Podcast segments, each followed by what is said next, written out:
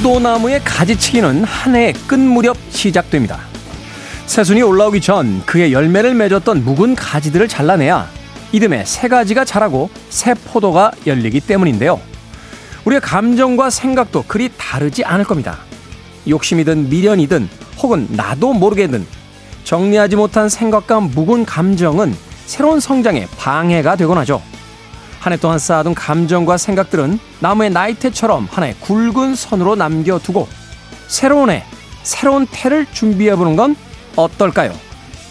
김태훈의 시대음감 시작합니다.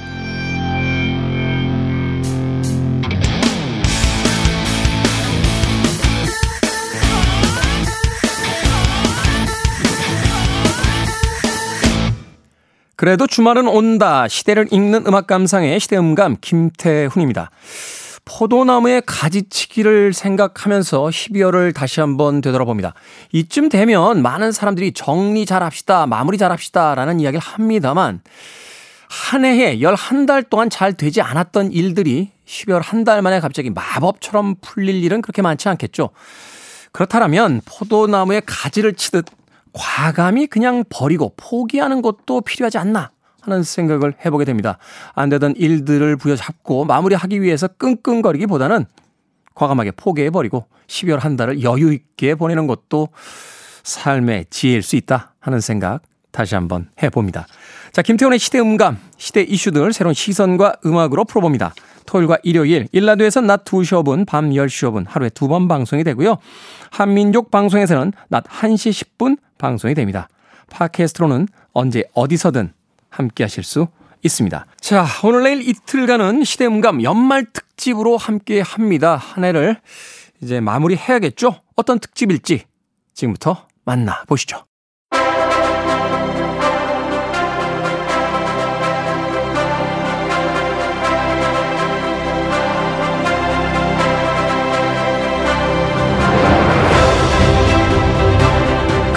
연말은 온다. 2023년 송년 특집 시대음감 award. 한 해 동안 시대음감을 빛내준 각 코너의 고정 게스트분들이 각자 올해를 정리하는 베스트 키워드들을 뽑아왔습니다. 각 분야를 대표하는 분들이고 워낙 남다른 캐릭터의 소유자들이다 보니까 어떤 키워드를 뽑아 오셨을지 궁금해지는데요.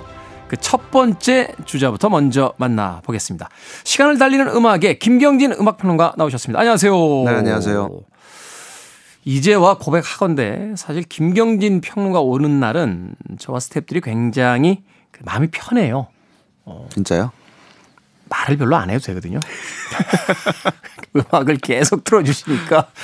그리고 사실은 이제 라디오에 어떤 여러 가지 어떤 정체성이 있습니다만 그 정체성 중에 하나가 또 음악을 듣는 거잖아요. 말과 함께. 그런 의미에서 또 좋은 음악들, 우리가 듣지 못했던 음악들을 틀어주셔서 또 귀호강을 하는 또 그런 날이기도 했습니다. 올 한해 김경진 씨는 어떤 해를 보내셨습니까? 사실은 이제 올 초만 해도 머리가 아주 더부룩하게 길어서 이분이 산으로 가실래나 하는 생각을 했는데 다행히 어, 최근에 다시 머리를 자르시고 예, 속세로 돌아오셔서 다행이다라는 생각을 해보게 되는데 네. 머리를 자르니까 음. 길었던 때가 더 좋았다라고 이야기하는 분들이 많아서 특히 여성분들이 다시 기르려고요. 다시요? 네. 여성분들 그, 그 이야기 그 이야기를 믿는단 말이죠. 아직도 순진. 기르면 또 기른다고 뭐라고 할 텐데. 올 한 해 그래도 조금 이제 엔데믹 어, 상황으로 어, 팬데믹에서 이제 엔데믹으로 가면서 조금 여유가 좀 생기지 않았나 하는 생각이 드는데. 네. 네. 그래서 생각보다는 그렇게 경기가 좋지는 않았던 것 같아요. 아, 경기는 최 최근 몇 년 동안 몇 년 사이에 최악으로 떨어진 것 같아요. 네. 음반을 판매하시니까 사실은 네. 팬데믹 때 음반을 사러 온 사람이 더 많았을 그렇죠. 수도 있겠네요. 네. 아. 네. 알겠습니다. 내년은 올해보다 좀 더 나은 한 해가 되시길 바라면서 그래도 정리를 하고 가야죠. 네. 오늘 함께하는 특집 시대음감 어워드인데 에, 해외 뮤직 어워드들 보면요. 올해의 음반, 뭐 올해의 가수, 올해의 노래 이런 식으로 항목들을 쭉 나눠서 이제 정리들을 하잖아요. 네. 그래서 어, 김경진 평론가가 뽑은 올해 베스트 키워드로 먼저 시작해 보도록 하겠습니다. 그 첫 번째 어떤 키워드입니까? 네, 올해 영화. 올해 영화. 네. 아. 제가 보통 1년에 극장에서 영화를 보는 게 대략 한 20편에서 30편 정도 되더라고요. 20편에서 30편이면은 그래도 많이 뭐, 보네요. 뭐 2주에 한 번은 적은 건 간다. 아닌데. 2주에 한 번은 간다는 이야기니까. 예전에는 뭐 일주일에 한 번은 꼬박꼬박 가고 뭐 그랬던 적도 있는데. 예전에는 일 없으면 그냥 극장에서 살았던 적도 있어요.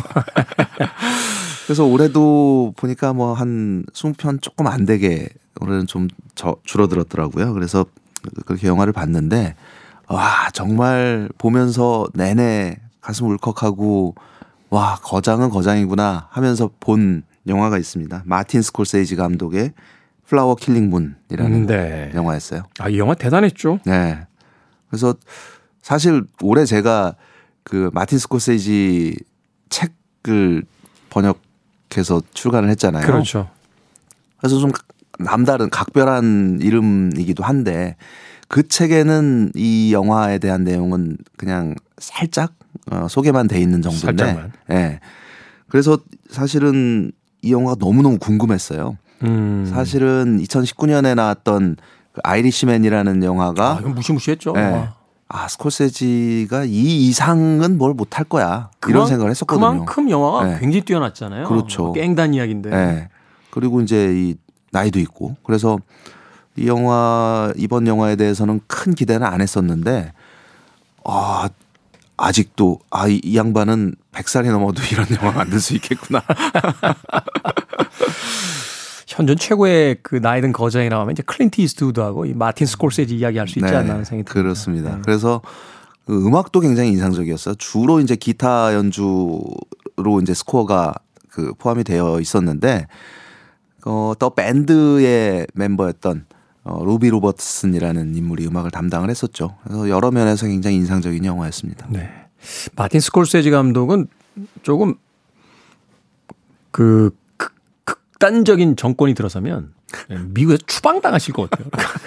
미국의 역사를 정말 야 니네 깽이잖아 막 이렇게 그렇죠.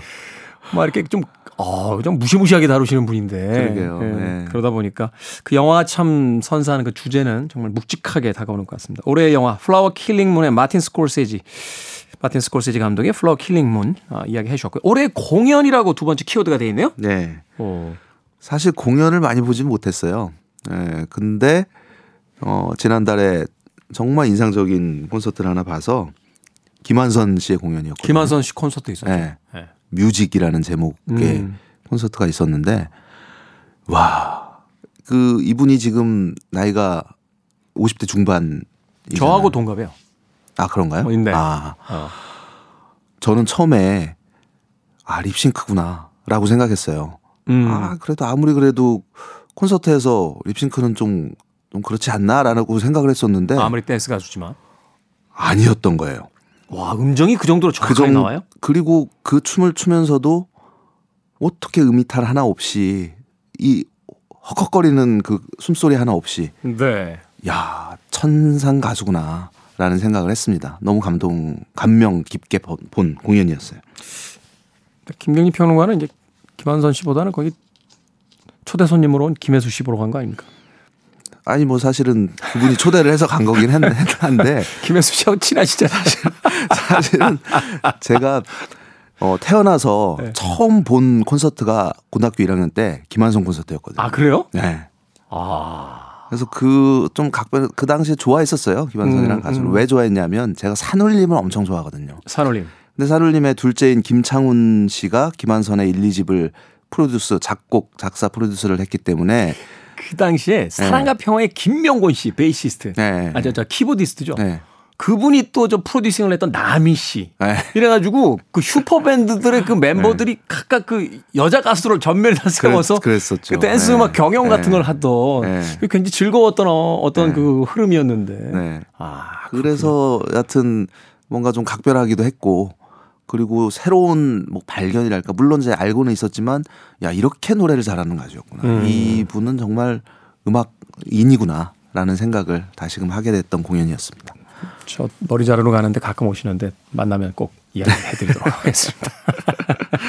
자, 그럼 끝으로 역시 올해 노래가 되겠죠? 마지막 키워드? 네 올해의 노래는 김창완의 나는 지구인이다라는 음. 노래입니다. 이 김창완 씨 그 지난 여름 가을 초가을이었을 거예요 아마 어 이제 밥을 먹는데 네. 식사 자리에서 선생님 롤링스톤스 신곡 들어보셨어요? 하고 이제 곡을 들려줬었어요. Angry. 앵그리 라는 곡을. Angry, 예. 네. 이렇게 듣더니 야, 이분들이 아직도 이렇게 이런 음악을 한다고 놀라워 하시면서 평균 연령 80. 예. 저도 신곡이 있는데 딱 그러는 거예요. 그래서 어. 그게 이제 그러고 들려주시는데 어, 신, 신스팝 사운드 80년대식 그런 신스팝 사운드가 나오더니 시티팝적인. 가사가 또 그냥 귀에 쏙 들어오는 그래서 이제 이 나는 지구인이다라는 이 곡이 얼마 전에 이제 출시가 됐거든요. 네. 근데 뭐랄까요 그 산울림 김창완 특유의 그, 그 동요스러운 가사와 멜로디이긴 한데 야이 신시사이저 중심의 신트팝 사운드를 우리나라 뮤지션으로부터 2023년에 듣는다는 게 뭔가 좀 굉장히 음. 특별하게 느껴지더라고요. 그래서 올해의 노래로 나는 지구인이다라는 곡을 뽑았습니다. 자, 그럼 이 곡 듣나요? 어, 어, 듣는 곡은 아까 또 김한성 콘서트 얘기도 네. 하고 했으니 제가 또 그, 그 올해 본 여러 영화 중에서 물론 올해 나오지 않은 영화도 있었지만 네. 김한선 씨 노래가 유독 돋보이는 곡 영화들이 있었어요. 그 뭐 마스크 거리라는 음, 그렇죠. 그 작품도 OTT 에서. 있었고, 예. 예. 또그 그게 몇 년 전에 나왔던 영화인데 기적이라는 기적. 영화가 있었습니다. 박정민 씨하고 임윤아 씨하고 나왔던 영화인데 여기에 김한선 씨의 노래가 또 아주 멋지게 사용이 됩니다. 기분 좋은 날이라는 곡이 이 두 영화에서 흘렀어요. 그래서 오늘 그 들을 곡은 김한선의 기분 좋은 날로 네. 골랐습니다. 이 곡 들으면서 김경진 음악평론가와는 작별 인사하겠습니다. 고맙습니다. 네, 고맙습니다. 그래도 연말은 온다. 송년 특집 2023 시대음감 award 함께하고 계십니다. 자, 우리 시대를 읽는 각 분야의 전문가들이죠. 시대음감의 고정 게스트들이 뽑는 연말 시상식인데요. 이번에 모실 분 투자계의 아이돌 돈의 감각 코너의 김현준 대표님 나오셨습니다. 안녕하세요. 네, 안녕하세요. 부끄럽습니다. 아, 왜 부끄럽습니까? 투자계 아이돌 부끄러워요. 아이 둘 있어도 모자라지 않은 나이에 아이돌로 불리고 있는 김현준 대표님입니다. 자, 뭐 직접 운영하시는 유튜브 채널에서 구독자들에게 참 스승이다라고 불리시는데 아, 이것도 아, 보셨군요. 뭐, 예, 갓 쓰고 회초리 드십니까? 참 스승 이게 어떤 이유 때문일까요? 아, 그 저희 구독자가 저한테 갓을 보내줬어요. 아, 그 대감집의 이갓 같은 거 있잖아요. 큰 갓. 네, 네. 그것을 회사로 보내줘서 어 제가 이제 일반 방송에 나와서는 할 수 없는 그런 말들 있잖아요. 네. 너무 적나라하게 제 개인 채널에서 얘기를 하니까 이 당신은 참 스승이다 이 시대에 그 말하자면 이제 저희 방송에서는 아 이렇게 하시면 안 됩니다라고 네, 하는 이야기를 아니 한거 아니에요? 그렇죠. 어? 막 혼쭐 내거든요. 그러니까 뭘 하자는 거예요 지금 막 이런 이러면서. 그랬더니 참승이라는 별명을 사람들이 지어 주고 그 중에 어떤 구독자가 회사로 정말 갓을 보내줬습니다. 그래서 갓을 간혹 씁니다. 갓을 간혹 쓰고 회초리도 이제 준비를 해가지고 네. 그걸 이제 그분들 때릴 수는 없으니까 제 손바닥을 치면서, 치면서. 이렇게 해서 못 가르친 내 잘못이다. 내가 맞겠다 하면서 이제 회초리를 그렇습니다. 네. 참 그렇게라도 우리들에게 좀 건전한 건강한 재테크의 문화가 좀 정착될 수 있다라면 그 네. 노력이 헛되지 않을 것 같습니다. 자, 그러면 김현준 대표님이 뽑은 2023 시대음감 award 그 첫 번째부터 만나 봅니다. 자, 올해 경제 이슈를 올해 그 첫 번째 아, 이슈로 뽑아 주셨습니다. 네. 어떤 내용이죠? 어, 저는 뭐, 누가 뭐라고 해도 2023년은 금리 인상이라는 키워드를 꼽고 가야 되겠다라고 말씀을 드려야 될 것 같고요. 그러네요. 네. 어, 제 개인적인 반성을 한번 해보면 저는 이제 2004년부터 주식을 시작을 했고요. 지금 20년 됐어요. 근데 어, 2004년부터 했으니까 그 전에 역사를 조금 더 공부를 해야 될 거 아닙니까? 그래서 97년에 우리나라 역사부터 제가 공부를 했어요. 네. 그래서 97년부터 지금까지니까 거의 30년 가까운 경제 역사를 공부하고 지금까지 투자를 해왔는데 네. 그때 동안에는 금리가 이렇게 급격히 오른 적이 한 번도 없어요.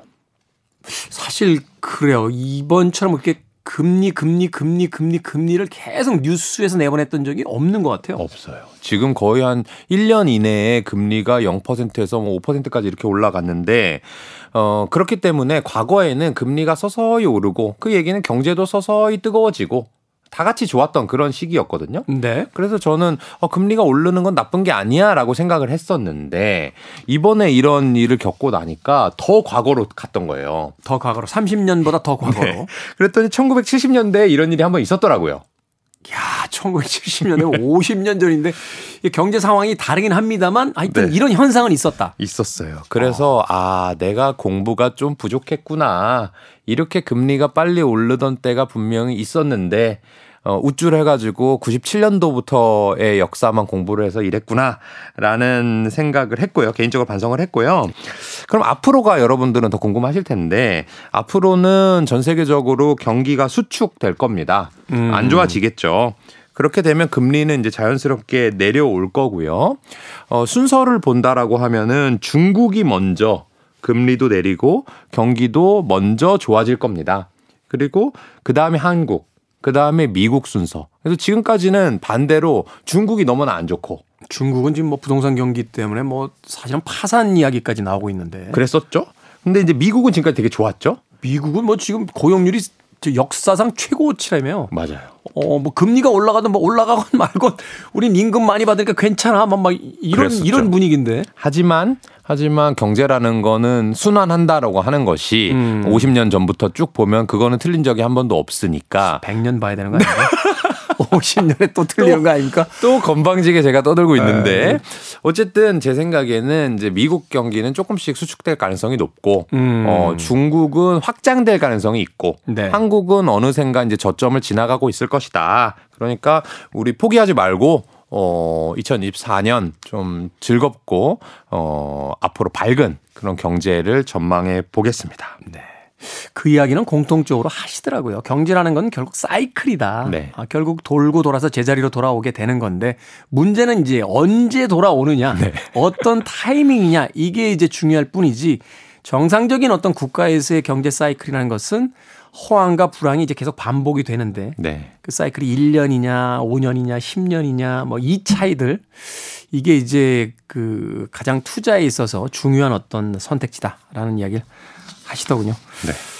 제가 뭐 올해도 계속 그런 이야기 했었습니다만 같은 종목이 오를 것이다 또는 내릴 것이다 이 양쪽에서 투자를 했던 사람들이 돈을 다 따거나 돈을 또 다 잃거나 하는 경우들이 생긴다는 건 결국 이제 타이밍의 문제라는 거. 네. 그렇다면 이제 내년은 어, 올해가 이제 저점을 어느 정도 지나가고 있기 때문에 좀 회복세로 돌아서지 않겠느냐는 그렇습니다. 희망 섞인 이야기를 좀 해 주셨습니다. 자, 첫 번째 이슈는 올해의 금리 인상을 이야기해 주셨고요. 네. 어, 두 번째 올해의 경제 이슈는 뭡니까? 어, 올해의 이제 중요한 키워드를 하나 꼽아달라고 이제 작가님께서 저한테 말씀을 해주셨고요. 네. 저는 어, 올해 투자에 대해서 한번 얘기를 해드리고 싶어요. 올해의 투자. 제가 이제 여기에서 경제 관련된 돈의 감각 코너를 하고 있기 때문에 투자이기도 하지만 어 지금 말씀드릴 투자는 뭐 주식 투자, 부동산 투자, 뭐 채권 투자 이런 투자가 아니고요. 네. 어떻게 보면 어 미래를 위한 준비 라는 개념으로 어 저 개인적인 얘기를 잠깐 들려드리려고 합니다. 음. 주식도 마찬가지고 사업도 마찬가지고 준비를 다 좋아진 다음에 준비를 하면 안 되고요. 안 좋은 상황에서 다음에 좋아질 거를 대비해서 주식도 사야 되고 사업을 할 때도 저는 그렇게 생각을 해요. 불황일 때 조금 안 좋을 때 이것저것 투자를 해놓고 어, 새 신규 사업에 대한 씨앗도 뿌려놓고 해야 다음에 경기가 좋아지고 그 업종이 화랑기에 갔을 때 예전보다 더 잘 나갈 수 있고 더 규모가 커질 수 있다고 저는 믿거든요. 네. 우리 회사 같은 경우도 사실은 올해 그렇게 썩 좋지는 않았습니다. 이런 식으로 경기 침체 주가 하락이 오래 갈지도 몰랐고요. 하지만 저는 그렇기 때문에 어 제가 다니고 있는 이 회사에 대해서 어 미래를 좀 둔- 준비하고자 선제적인 투자를 한 해라고 생각을 하고요. 네. 예를 들면 그런 겁니다. 저희 회사가 지금 10명 정도 되는 회사인데 이제 앞으로 한 20명 정도까지 직원을 키워야겠다 하는 계획을 세웠고요. 네. 그러려고 하면은 이제 사무실 공간이 좁아질 거 아닙니까? 그래서 어, 곧 저희 회사 사무실이 이사를 예정하고 있습니다. 그래서 면적도 지금보다 훨씬 큰 데로 이사를 가고요. 그리고 창업 미래로 처음으로 이제 제가 투자를 하는 사람이다 보니까 그렇게 돈이 아까운 걸 잘 못 견뎌 해서 인테리어를 해본 적이 없거든요, 사무실이.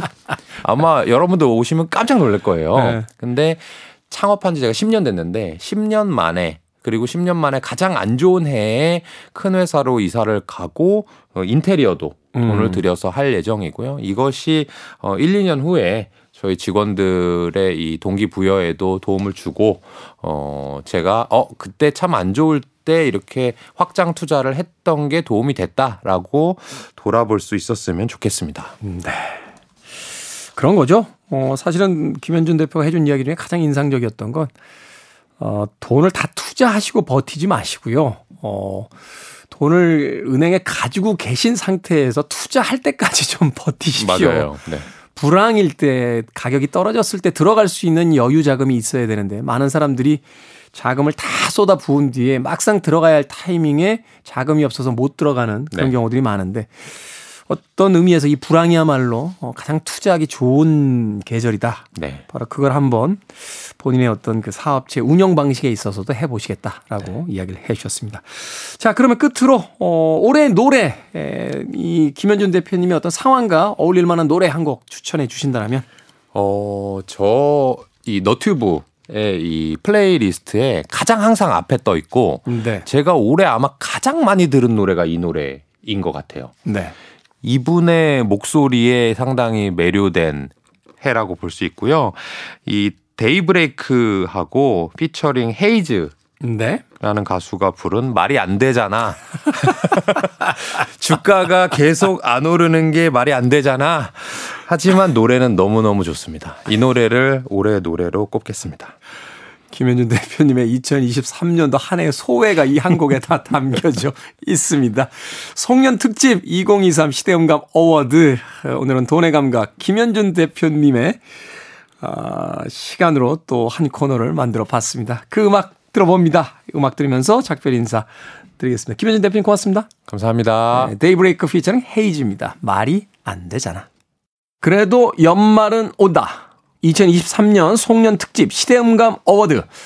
이번에 모실 분은요, 살짝 허기가 지다가도 이분 만나고 나면 늘 배가 부르는 기분이 든달까요? 우리의 마음의 양식을 책임져 주시는 분입니다. 최근 북의 정현주 작가님 나오셨습니다. 안녕하세요. 안녕하세요. 별명이 정서점이세요? 네, 정소장입니다. 올해는 몇 년째 책방을 운영 중이신 겁니까? 2015년부터 하고 있으니까 이제 8년 됐죠. 와, 한 자리에서 아니죠. 저희 세 번 옮겼어요. 세 번. 네. 세 번째 자리에 있어요. 그렇게 옮기면 음. 서점도 팬층이 있나요? 이렇게 서점을 따라서 이렇게 다니는. 있죠. 어, 어, 대단하네요. 저희 3층에서 시작했어요. 아파트 상가 3층에 치과 앞에 있는 네. 네. 그 굉장히 조그만 저희 작업실에서부터 시작을 했는데 네. 잘 됐어요. 거기가 제일 잘 됐던 것 같아요.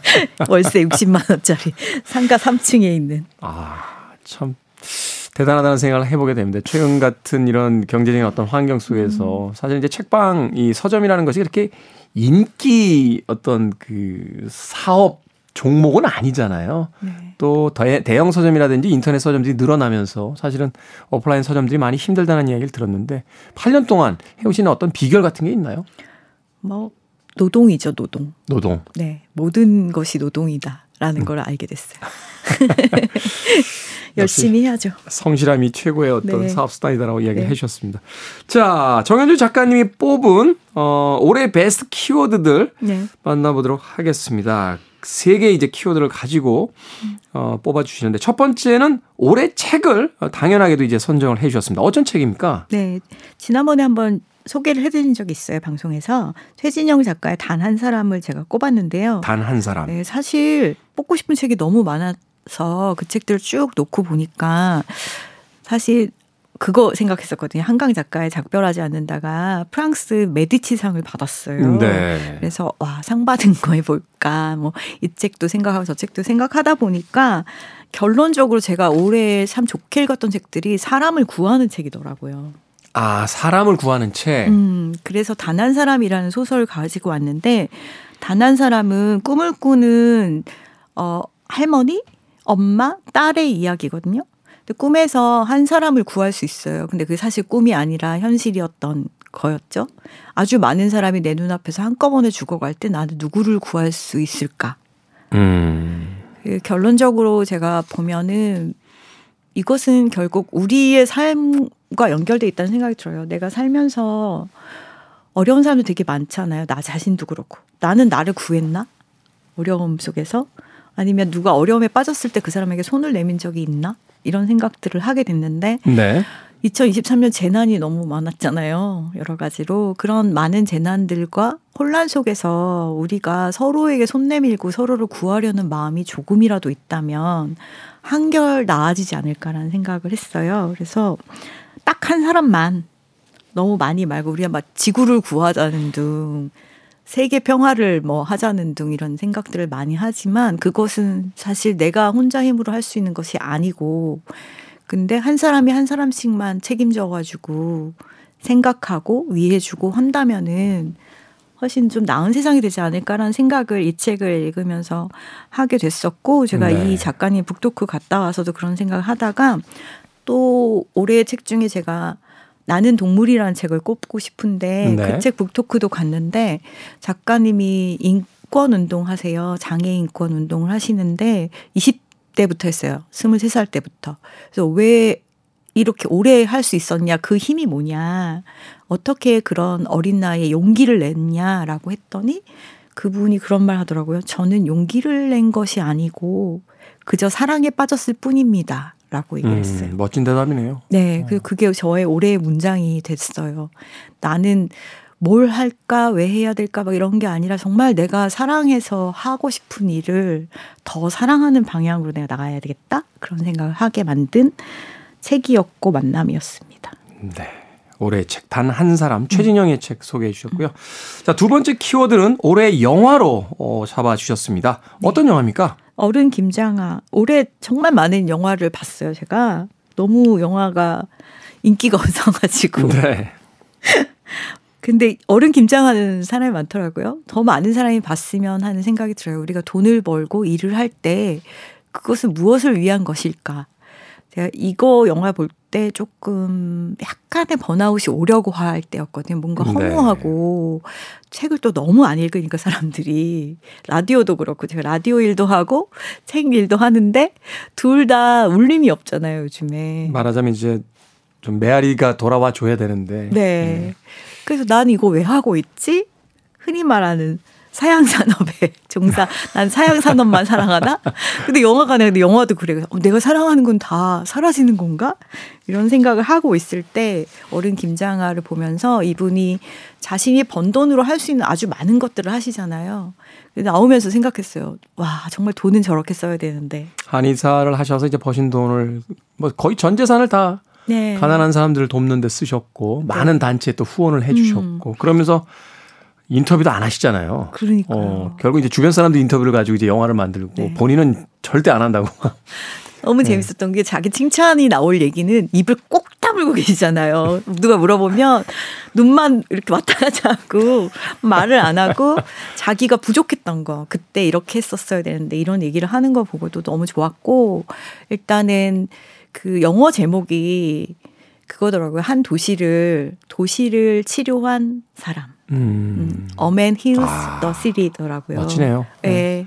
진주라는 도시가 그분한테 너무나 많은 것을 받았고 제 친구가 진주 출신이어서 물어봤더니 자기도 그랬다고 그러고 그분이 만든 학교를 졸업한 친구가 있는데 너희 학교의 자랑은 뭐니? 그러니까 우리 학교에는 이사장님이 계셔라고 말했대요. 음. 그렇게 뭔가 우리가 흔히 말하는 노블리스 오블리주 라는 것을 실현하고 내가 가진 것을 나누면서 사는 것이 결국에는 얻는 삶이라는 걸 알려줘서 아, 나 저 방향으로 가야지. 세상을 조금 더 좋게 하는 방향? 이런 생각을 하게 만든 영화였습니다. 세상에 대한 희망을 잃어버릴 때 다시 한번 그 희망을 짚어준 네. 예, 그런 영화였다. 자, 세 번째 키워드는 공통입니다. 올해의 노래인데요. 어떤 곡 추천해 주시겠습니까? 네, 올해 제가 정말 많이 들었던 자유롭게. 자유롭게. 안, 안 자유로웠거든요. 자유롭게.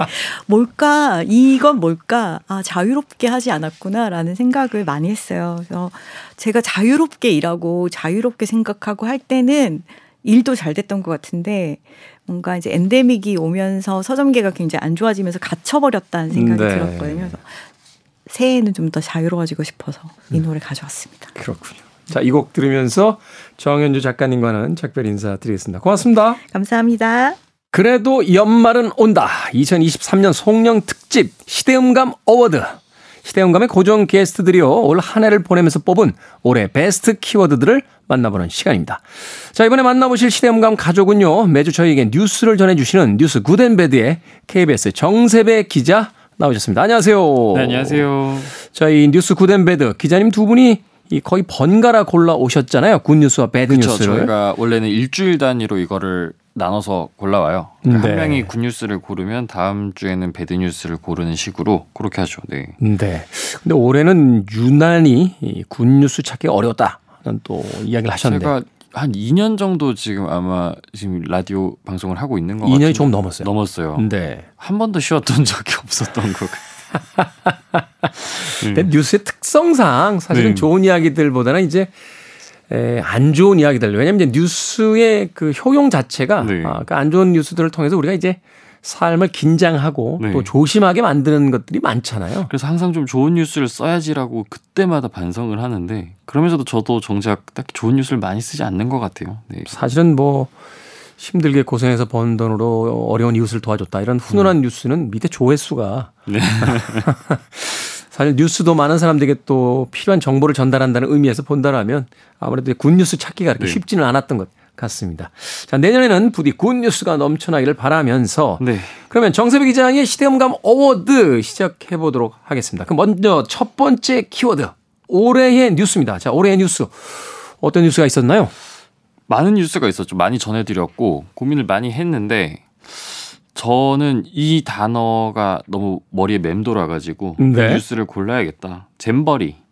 잼버리 사실 잼버리 대회를 열기 전까지 잼버리 대회가 뭔지 몰랐던 분도 많으셨을 거예요. 저도 몰랐어요. 하는지 몰랐어요. 전 잼버리는 알고 있었는데 잼버리를 한다고?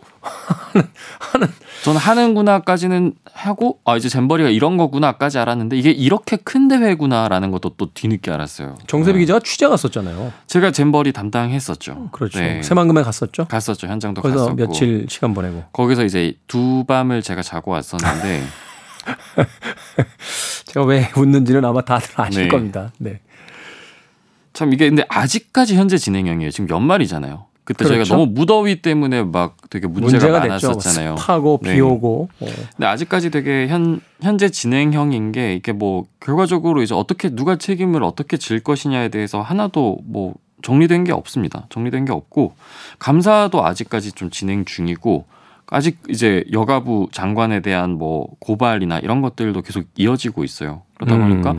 사실 저희가 이제 행사 자체가 좀 파행 위기에 있었지만 여러 뭐 국민 모두가 사실 발벗고 나섰다고 봐야겠죠. 정말 합심해가지고 어쨌든 잘 마무리를 했다고 볼 수 있겠지만 네. 그 과정에서 있었던 문제에 대한 어떤 이제 책임 소재 이런 것들을 규명하는 건 지금 전혀 그 이후에도 진전을 내지 못하고 있어서 사실 뭐 기억하실지 모르겠지만 국회에서는 이거 책임을 좀 묻기 위해서 특위가 열렸는데 그때 이제 출석한 여가부 장관이 나오지 않았고 뭐 대변인은 도망가고 막 이래가지고 뭐 그런 해프닝도 있었잖아요. 막 의원들이 다른- 찾으러 다니고. 다른 건 모르겠습니다만 아니 국회에서 조사하는데 담당 장관이 나오지를 않고 관련자는 뭐 이런 표현이 맞겠죠. 어, 도망가고. 그래서 이거에 대해서 국회 차원에서 이제 공식적으로 좀 질의를 할 수 있었던 게 지난달 초에 국정감사 때 겨우 이걸 처음 물어본 거예요. 근데 11월이니까 8월 초에 열렸으니까 석 달 뒤에나 이걸 이제 공식적으로 따져 물을 수 있게 된 거죠.